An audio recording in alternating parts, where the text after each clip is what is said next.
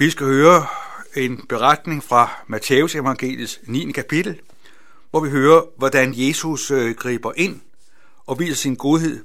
Han er den, der ikke gør forskel på, hvem mennesker er, fordi han ser hvert menneske som et menneske, der er skabt og villet af Gud. Der står sådan fra vers 18 til vers 26. Mens han talte til dem om dette, kom der en synagogeforstander og kastede sig ned for ham og sagde, min datter er lige død. Men kom og læg din hånd på hende, så vil hun leve. Jesus rejste sig og fulgte med ham sammen med sine disciple. Men se, en kvinde, der er 12 år havde lidt af blødninger, nærmede sig Jesus bagfra og rørte ved kvasten af hans kappe. For hun sagde ved sig selv, bare jeg rører ved hans kappe, bliver jeg frelst. Jesus vendte sig om, så hende og sagde, Vær frimodig, datter, din tro har frelst dig. Og for det øjeblik var kvinden frelst. Da Jesus kom til synagogeforstanderens hus og så fløjtespillerne og skaren, der larmede, sagde han, Gå væk, pigen er ikke død, hun sover. De lå af ham, men da skaren var jaget bort, gik han ind og tog hendes hånd, og pigen rejste sig op. Og rygtet derom kom ud over hele den del af landet. Vi hører her, hvordan Jesus tager imod mennesker præcis sådan som de er. Vi hører om en mand, der er fornem. Synagogeforstanderen var en mand, der styrede synagogen. Han havde stor indflydelse og havde stor magt. Han kom til Jesus. Og det har sikkert været en kamp for ham at komme til Jesus. Fordi Jesus var ikke højt anskrevet blandt farisæerne. Tværtimod synes det jo, at Jesus var helt ved siden af. Men han kom til Jesus, kastede sig ned for ham. Og Jesus, han er ikke fornærmet. Han har ingen fine fornemmelser. Han tager imod et menneske præcis sådan, som det er. Han er den, der vil være eneste menneske. Synagogeforstanderne har sikkert gjort alt for at få sin datter rask. Sådan vil vi jo selv have det. Når vi har et barn, der er sygt, så gør vi alt for at komme til læge, og vi gør alt, hvad vi kan for at få den bedste behandling, og søger måske til udlandet for at få den rette behandling. Når nogle af vores kære er syge, der vil vi gøre alt. Vi spørger ikke om, hvor meget det koster. Vi vil gøre alt det, der er muligt for, at vores barn kan blive hjulpet. Sådan kom denne synagogeforstander, sig, synagogeforstander til Jesus. Og Jesus, han rejser sig og følger med ham for at møde denne datter, der lider. Og på vejen, Øh, der møder Jesus en kvinde. Hun har haft store blødninger igennem mange år. Om det er underlivsbetændelse, øh, og øh, det ved vi ikke. Men hun har i hvert fald haft det rigtig svært. Og så gør hun det, som er totalt forbudt. Hun er på en måde på det forkerte øh, sted, på det forkerte tidspunkt. Hun rører ved Jesus. Det var jo sådan på Jesu tid, at der mente man, at det at man, øh, hvis man var ret troen jøde, og kom i berøring med blod, så blev man uren. Så det vil sige, at man skulle holde sig tre skridt fra livet fra et menneske, som havde øh, blødninger. Og denne kvinde, hun øh, rører Jesus. Hun kommer til Jesus bagfra, og det har Jesus det helt okay med. Jesus kan få lov til at komme til, både om vi synes, vi har det svært, eller vi synes, vi har det svært. Jesus oplever ikke det, at vi kommer vanskeligt ubelejlet. Han er den, der gerne vil i berøring med os. Præcis sådan som jeg. Denne kvinde har sikkert haft det svært. Hun har følt sig i en svær situation.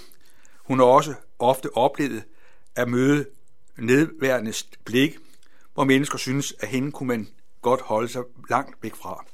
Men Jesus er anderledes. Vi hører, at Jesus så hende. Jesus vendte sig om og så hende og sagde, det viser noget om Jesus, at han møder os præcis sådan, som vi er. Han møder os ikke sådan, sådan som vi burde og skulle, og eventuelt kunne forbedre os. Men han møder os præcis sådan, som vi er. Jesus vendte sig om og så hende og sagde. Jeg synes, det er et fantastisk dejligt ord, som i hvert fald giver mig glæde og frimodighed. Det kan godt være, at der er både det ene og det andet, der er kikset i mit liv. At der er en og det andet, der har gået galt i mit liv. og også har gjort noget, som har gjort ondt i andres liv, så synes jeg, det er fantastisk at høre her, at Jesus, han tager sig tid. Og sådan er det jo, at når Jesus møder os, så møder vi ham med hans fulde nærhed og fulde opmærksomhed. Nu indimellem har jeg det sådan, at når jeg, nu jeg er præst og møder, har flere mennesker og flere opgaver, man skal øh, løse, så kan jeg på en, en grim og trist måde være optaget af det, jeg skal gøre om 10 minutter. Og det betyder, at når man står over for et menneske, så kan man på en måde være nær og så alligevel være fraværende. Det synes jeg nogle gange er rigtig øh, problematisk, og jeg tror også, du kender til situationer, hvor du står over for et menneske, at du på en måde er meget nær, og så møder du alligevel et menneske, der er fraværende. Ikke fordi de måske vedkommende har noget mod dig måske, men fordi det menneske har en hel masse opgaver og sidder og spekulerer på, hvad det er, jeg skal gøre om en time. Sådan har Jesus det aldrig. Han ser på os med stor kærlighed og stor opmærksomhed. Og så siger Jesus, vær frimodig, datter. Din tro har frelst dig. Øh, hvad er tro? Ja, der kan siges meget om tro, og der er skrevet rigtig mange tykke bøger om tro, og det bliver ikke færdig med. Men ud fra denne tekst, så kan vi sige, at tro, det er at komme til Jesus. Det var præcis det, denne her kvinde gjorde, og synagogeforstanderen gjorde. De kom til Jesus. Og derfor vil jeg gerne lavpraktisk sige, at troen øh, sidder i fødderne. At du går hen til Jesus. Det synes jeg er rigtig godt. At øh, de fleste af os kan gå og bevæge os. Vi får lov til at gå og komme til Jesus. Det er noget, vi kan. Og det kræver ikke en speciel uddannelse, et specielt sprog, men det er den virkelighed, vi får lov til at komme til Jesus præcis sådan, som vi er. I det ser Jesus troen. Troen er altså ikke en præstation, men troen er det at åbne sig for Jesus. For i og med, at kvinden og synagogeforstanderen vender sig til Jesus, så åbner de sig for ham. Det er ikke sådan, de tager en beslutning, men ved at komme, ind, komme i nærhed med Jesus, så er han den, der kan gribe ind og gøre sin gerning. Øh, jeg synes, det er fantastisk stærkt at høre udtrykket være frimodet.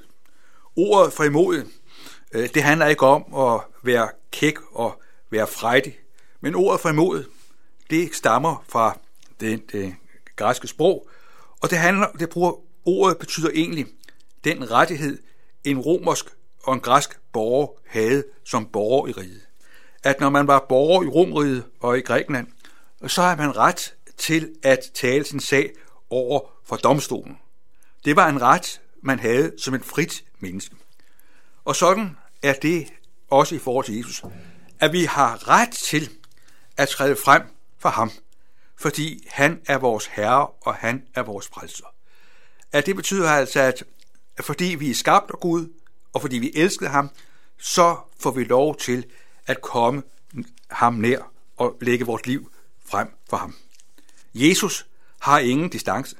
Han siger datter. Man kan dårligt bruge et ord, der er mere mærket af ømhed og nærhed og kærlighed. Altså Jesus ser ikke den her kvinde som et fremmed menneske, men han ser hende som et menneske, han er i familie med. Sådan er det, at vi er i familie med Jesus, fordi vi er skabt og villet og elsket af Gud. Og når vi er døbt, og når vi tror på Jesus, så er vi Guds børn. Jesus siger, din tro har frelst dig. Og så står der, og fra det øjeblik var kvinden frelst. At det at blive frelst, det er altså ikke en udviklingsproces, at nu skal man forbedre sig, nu skal man tage skeen i den anden hånd, og nu skal man lave et nyt program, og det skal man bare køre efter, så bliver man frelst. Nej, frelse, det er Guds suveræne indgriben. Og der står her så fantastisk, fra det øjeblik var kvinden frelst. Nu var hun ført ind i Guds nåde, i Guds barmhjertighed. Og det var den virkelighed, som nu bestemte hendes virkelighed og hendes verden. Og sådan ønsker Jesus også, at det øjeblik må være i dit og mit liv. Og derfor vil jeg frimodigt spørge dig, om det øjeblik er kommet i dit liv, hvor Jesus har fået plads i din tilværelse. Det øjeblik vil Gud skabe også her og nu. Han taler sit ord, og det ord får lov til at tage til dig, fordi det ord det er fyldt med liv og glæde og noget. Det var den virkelighed, denne kvinde blev ført ind i. Sådan er Jesus den, der møder det menneske, alle andre havde dømt ude. Og vi må jo sige, at vi lever i en kultur og en verden, hvor mange føler sig dømt ude. Hvor mange oplever, at de ikke slår til. Øh, jeg kan for eksempel sige, at jeg fik stærkt ind på livet i går, hvor jeg havde en bisættelse af en mand på 37 år, som havde begået selvmord. Et menneske, som ikke følte, at han kunne leve op til krav, som ikke havde arbejde, som ikke havde en omgangskreds. Der var ingen, der ville være sammen med ham. Sådan tror jeg, at der er mange mennesker, der har det i dag. At de føler sig uden for det gode fællesskab. Og det kan godt være, at man er sammen med andre mennesker i en forsamling, og så kan man alligevel godt føle sig lidt udenfor. Bag facaden, der kan man føle sig kolossalt ensom. Men Jesus er den, der vil åbne vores liv og vores hjerte for den frelse, der gør livet nyt. Og vi ser også, hvordan Jesus, han øh, bagefter går hen til synagogeforstanderens hus, og disse fløjtespillere, der sad der som grædekoner, øh, de bliver øh, viftet væk, gå bort. Her har de ikke noget at komme med, fordi Jesus siger, pigen er ikke død, men hun sover. Og Jesus, han går hen til kvinden og rejser denne kvinde op, tager hende ved hånden og giver hende tilbage til livet og til manden. Sådan er Jesus den, der vil sige noget og sin barmhjertighed oprejser til liv. Det kan godt være, når vi hører den her beretning om den her synagogeforstanders datter, der bliver helbredt, at vi ligesom kan blive lidt misundelige. Okay, en god og smuk historie, men bad jeg dog for lidt, da min datter havde kræft, og vi bad, og vi gik i kirke og missionshus, hvad vi gjorde. Vi bad, og vi bad. Bad vi dog for lidt. Sådan kan den tanke jo godt øh, opstå i ens liv. Og vi kan måske blive lidt misundelige på denne synagogeforstander og tænke, gid vi bare leve på Jesu tid. I den sammenhæng vil jeg sige, at Jesus er den, der virker ved sin ånd og ved sit ord og ved sit liv. Og det betyder, at Guds nåde også er, at han giver os kræfter. Han er med alle dage ind til verdens ende. Og det betyder, at Jesu nåde ofte er, at han giver os frimodighed og styrke til at gennemleve det, som er svært og vanskeligt. Det er den måde, Gud møder os på. Hvordan Gud viser sin nåde, det er op til Gud at træffe den beslutning, om han skal give, gøre et fysisk under, eller han skal lade sin godhed komme til udtryk i vores liv, så vi får kræfter og formål til at klare livet og hverdagen. Men Jesus er den, der aldrig svigter. Han er den, der er med, går med, og ham får vi lov til at komme til og erfare, at han altid giver os det, som han ser, der er til gavn og glæde for os, og det, der er med til at ære og ophøje hans navn. Og der vil jeg jo sige, at flere har jo fortalt mig, at det var igennem lidelse og modgang og sygdom, at de blev stanset over for Gud. At det betyder ikke, at vi skal opsøge det, der er svært, svært og vanskeligt, men selv der, hvor vi møder noget, der er svært og vanskeligt, der vil Jesus møde os og give os liv og frelse. Amen. Kære Jesus, tak fordi du er den, du er. Tak fordi din magt og din styrke og din kærlighed overgår langt det, vi kan drømme og det, vi kan tænke og det, vi kan forvente. Tak fordi du greb ind. Tak fordi du ikke gør forskel på, om vi kommer fra en fin familie, eller vi kommer fra en familie, der er dømt ude. Tak fordi du ser os som mennesker, der er skabt og villet af dig. Tak fordi du vender dig mod os. Tak fordi du står stille. Og tak fordi tro det er, at vi får lov til at komme til dig. Tak fordi at vi får lov til at betro os i dine hænder. Og du ser, ingen af os kommer igennem livet uden vanskeligheder og byrder.